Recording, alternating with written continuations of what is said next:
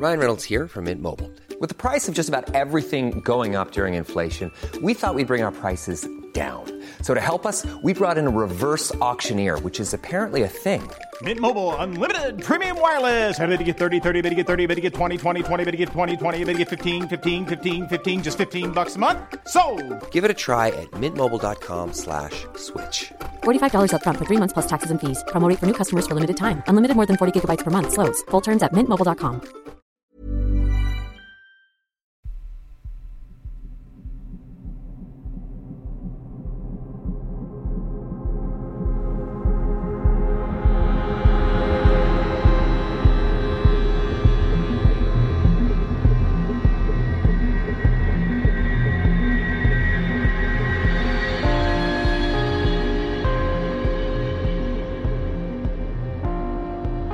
and welcome to mini episode 255 of Real Life Ghost Stories. And I have two spooky stories for you today, and the last story comes from January the 10th, 2023, and story number one comes from Anonymous. You know how kids are creepy, and sometimes you just want to drop kick them down the stairs. Well, I'm pretty sure that I was that creepy kid. I remember always being scared of stuff that no one else thought was there and I remember telling my parents I was scared of my room and scared of the dark because I would see people in my room. The worst part of it was I thought I was seeing my dad's brother, who I'm going to call John for this story. John died before I was born, and the twin beds in my bedroom as a kid were the same ones that my dad and John used when they were young.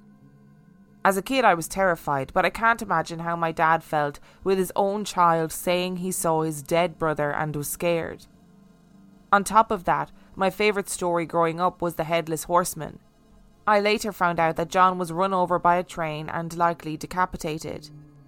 I'm not sure if I had that connection with the story of the Headless Horseman because of John and some connection I had to him, or if it was just a weird coincidence.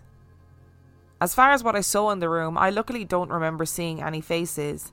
But I do remember telling my parents that sometimes I saw a man hovering above my bed. Sometimes I saw him standing at the end of the bed. We also had a two story deck whose top level was even with my bedroom, and I could see the deck just a few feet away from my window. I do remember several nights seeing men on the deck and hearing loud screaming, heavy boots running, bright lights flaring through the night, loud sounds that almost sounded like artillery, and gunshots going off. I thought I made it all up as a kid and just had a wild imagination. However, as I got older, I learned that other people in my family moved into that same room and had similar experiences. My mom said sometimes when I was away at university, she would wake up in the middle of the night and see me standing in the room at the window peeking out of the blinds. She had a cat and two dogs that also slept in the room with her, and every time the dogs were quiet and just lying there. She assumed that she was just dreaming, but it happened constantly. She would wake up and see me standing in the room. She also said sometimes she would wake up to bright lights flashing everywhere, loud bangs, and men's voices, almost like there was an entire scene from a movie happening just outside the window and coming into the room. It was almost as if there was a war going on outside the bedroom window, and some nights I was just standing inside the room, never facing her directly, but with a very visible side profile. The animals were never upset, so she never felt like she was in danger. But she said it was so vivid that she would wake up in the middle of the night and wonder how the animals were still sleeping. She did say that she would call my name sometimes to see if I responded, but I never did and sometimes I was close enough to reach out and touch my arm, but she never tried. A few years later, my grandfather fell ill and needed to be looked after. He was older at this point and not always entirely there mentally, I don't think. He didn't suffer from dementia and could always function, but I started to wonder if he was having vivid memories from his own life. He stayed in that same room that my mother and I had stayed in, and he had the same experiences. He would tell my mom that I was in the room in the middle of the night, even though I didn't live in the same state or country during all of these experiences. He said I would be standing there, by his bed, or looking out the window. He would complain about men with flashlights on the back deck making noise and screaming and gunshots going off. Gunshots in my hometown aren't uncommon, unfortunately, but as loud and frequent as these events were, the neighbours would have called the police if anyone else was seeing it. It apparently happened fairly often. I didn't know about these other experiences until I mentioned some of my own experiences while visiting family during the holidays. My mother and I were sitting there talking about it and how we potentially saw ghosts. I talked about how I thought it was my dad's brother, but I wasn't sure why I saw the lights and the war zone going on outside the window. I knew John was in the military, but he came back home and passed away here. Then my mom just casually mentions that there was another John in the family that was sent overseas for war and never came home. My mom said she ended up getting rid of the beds and never had any more experiences. What's sad is that now I think I really did see my family, and that they died in such horrible circumstances that they somehow became attached to the bed. I don't know if the John that died overseas ever used those beds, but I think both of them may have died somewhere horrible and felt vulnerable, and that their souls went back home. They probably felt scared, and instead of passing over, they went back to a childhood bed where you know you can climb under the covers and that mom and dad are down the hall and you're safe. I think they were looking to feel safe and warm again. And if they were my relatives, that explains why people think they saw me standing there. Even before I was old enough to look like the figures they saw, almost like I grew into the look of the person we all saw. Strong DNA, I guess. My other theory is that it's somehow a time loop and the ghostly figure was another version of me in a timeline that crossed over, and we all actually saw a dead version of myself who went back home to his childhood safe place. I don't understand what the connection to those beds is, since no one died in the beds that I know of. We no longer have that same house, and I wonder if anyone currently living there experiences anything. I feel like I should find the beds and sleep in them to see those figures again and tell them that everything is okay and that they can pass over. I would be terrified because ghosts scare me. But I also think it's terrible to be trapped like that and unable to process what happened to you and find some peace. I also hope the beds didn't end up in a junkyard somewhere and now these souls, or portions of souls, are still living out their afterlives following these broken pieces of bed, no matter where the beds go. I'm just curious to see what would happen if I slept in the beds now, and where those figures have gone. I hope they find peace. Okay, there is so much going on in this story. First of all, Anonymous, I hope they found peace too. But second of all, Anonymous, you were a creepy kid. You were that kid. I would be absolutely shitting myself if any kid of mine came to me and was like, Oh, I'm seeing your brother in my bedroom and my brother was was dead and oh i'd lose my mind. I wouldn't be able to cope with it. And then to add insult to injury your favorite story being the headless horseman? I jest obviously because it's probably very coincidental that that was your favorite story. There's so much there's just so much going on here i don't even know where to start. First of all let's start with all of the what sounds like war scenes that were happening outside of your bedroom. You know because i can understand that you would say was just a kid having a, a wild imagination, whatever it is. But then other members of your family staying in the room and, and having the same experiences, and your grandfather who, you know, wasn't doing very well in terms of his mental faculties having that same experience as well and being like there's there's some sort of like bangs and shouts and lights and flashes and men and all of that happening outside the bedroom window like I, I don't think it would be very common for that many people within the same family to have the same experience if there wasn't some sort of reality to it. But what is that reality? I don't know. Is it like replaying where the other John who went overseas to war, is it like replaying what he experienced? Is there a possibility that the house was built on a place where there was previously battles or some sort of some sort of war occurred there? Like I don't know. I can't figure out what it might be. And then of course you have the figure who is you, but it's not you because you're elsewhere. So Anonymous is elsewhere in the state, elsewhere out of the country, and his mum and his grandfather both report seeing Anonymous numerous times in their bedroom. Maybe you're right, maybe it wasn't you, maybe it was a relative like John who went overseas that looks incredibly like you?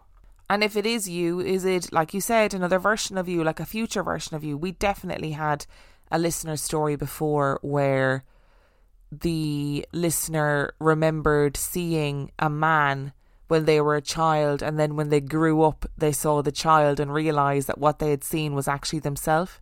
And that gives me the ick in all sorts of ways. I don't even know why that scares me so much, but this idea of your own timeline sort of overlapping on itself, oh, it gives me the heebie jeebies. I hate it. In the market for investment worthy bags, watches, and fine jewelry, Rebag is the answer.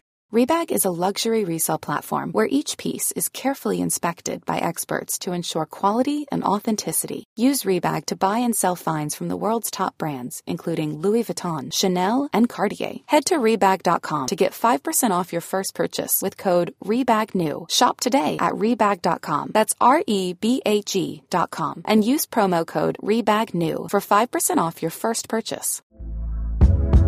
Hey there, it's Michele Norris. I'm host of a podcast called Your Mama's Kitchen. When I travel, I'm usually looking for a way to find a taste of home when I'm not at home. And one of the things I love to do when I am at home is entertain. And Airbnb allows me to do that. When I was in California recently, I rented a house that had a great kitchen. And when we were sitting around the table, we we're all thinking, we're in someone else's house. Someone could be in all of our homes as well. If you have a home, but you're not always at home, you have an Airbnb. Your home might be worth more than you think. Find out how much at airbnb.com/slash host.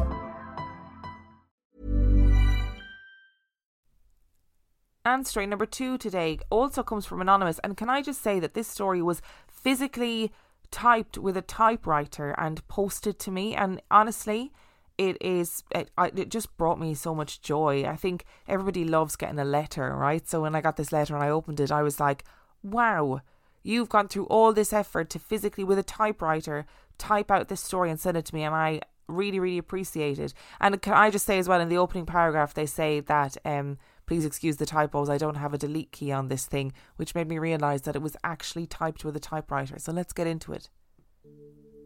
I was about seven or eight, so in year three at primary school. Anyone who went to school in England will be familiar with playtimes on a rainy day. This day was very rainy, and as was the way of things, the class were inside playing board games, reading books, and colouring in, while we watched the rain hammer the windows as it fell from the grey winter sky.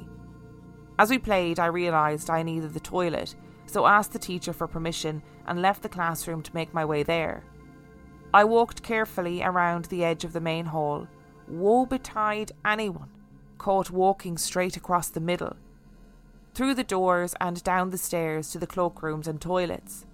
I did what I needed to do, washed my hands, and retraced my steps through the empty hall to the classroom.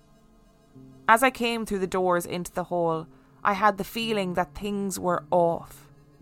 There were four classrooms leading off the main hall, and I should have been able to hear the sounds of children playing, chatting, and generally being loud. I could hear nothing. I hurried to the classroom and opened the door, and then I froze. The classroom was empty. I started to feel panicky. But then I looked up at the windows where sunlight was now streaming in. I was relieved to realise that the weather must have cleared up and the class must have gone outside. My mind made up, I turned around and made my way outside. I dashed down the stairs, put on my coat, and hurried out, eager to join my friends. Bursting through the door into the playground, I once more froze.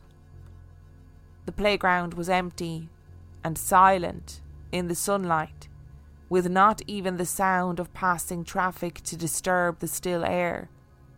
Filled with panic, I ran back into the building and up the stairs, and before I even reached the top step, I could hear the sounds of my schoolmates. I ran straight across the hall, not caring now that it was against the rules, and burst into the classroom. As soon as I was through the classroom door, the teacher looked at me and beckoned me to her desk. She demanded to know where I'd been and why I was wearing my outdoor coat. I pleaded with her that I thought they'd all gone outside and had been looking for them. Why on earth would we have been outside? She snapped at me. Look at the weather. The teacher pointed up to the classroom windows, and I followed her finger. Outside the tall window, the rain lashed from a leaden sky, streaking the panes in a torrential downpour. I stared, confused and frightened, before being sent back to take off my coat and play with my friends. To this day, I can't come up with a rational explanation as to what happened that day. Was it a dream? Was it a time slip of some kind? What if I briefly stepped outside the reality I was supposed to be inhabiting? And if I did go to some other place?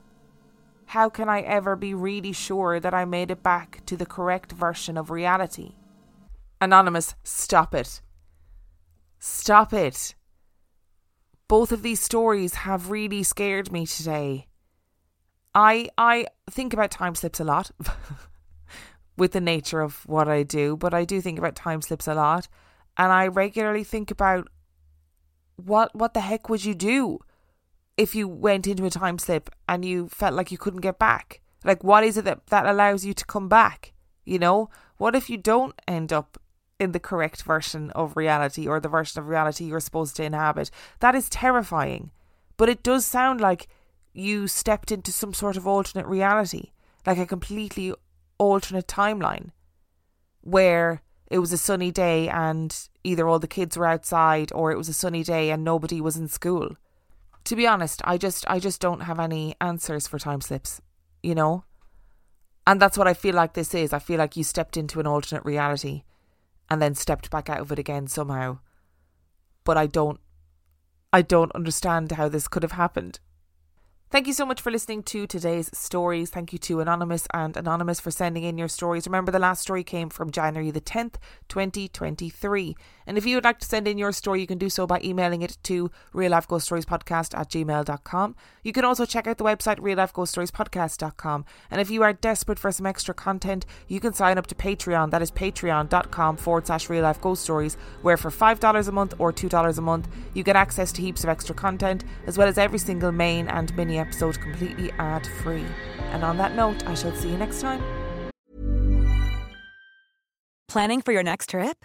Elevate your travel style with Quince. Quince has all the jet setting essentials you'll want for your next getaway, like European linen, premium luggage options, buttery soft Italian leather bags, and so much more. And is all priced at 50 to 80% less than similar brands. Plus, Quince only works with factories that use safe and ethical manufacturing practices. Pack your bags with high-quality essentials you'll be wearing for vacations to come with Quince. Go to quince.com slash pack for free shipping and 365-day returns.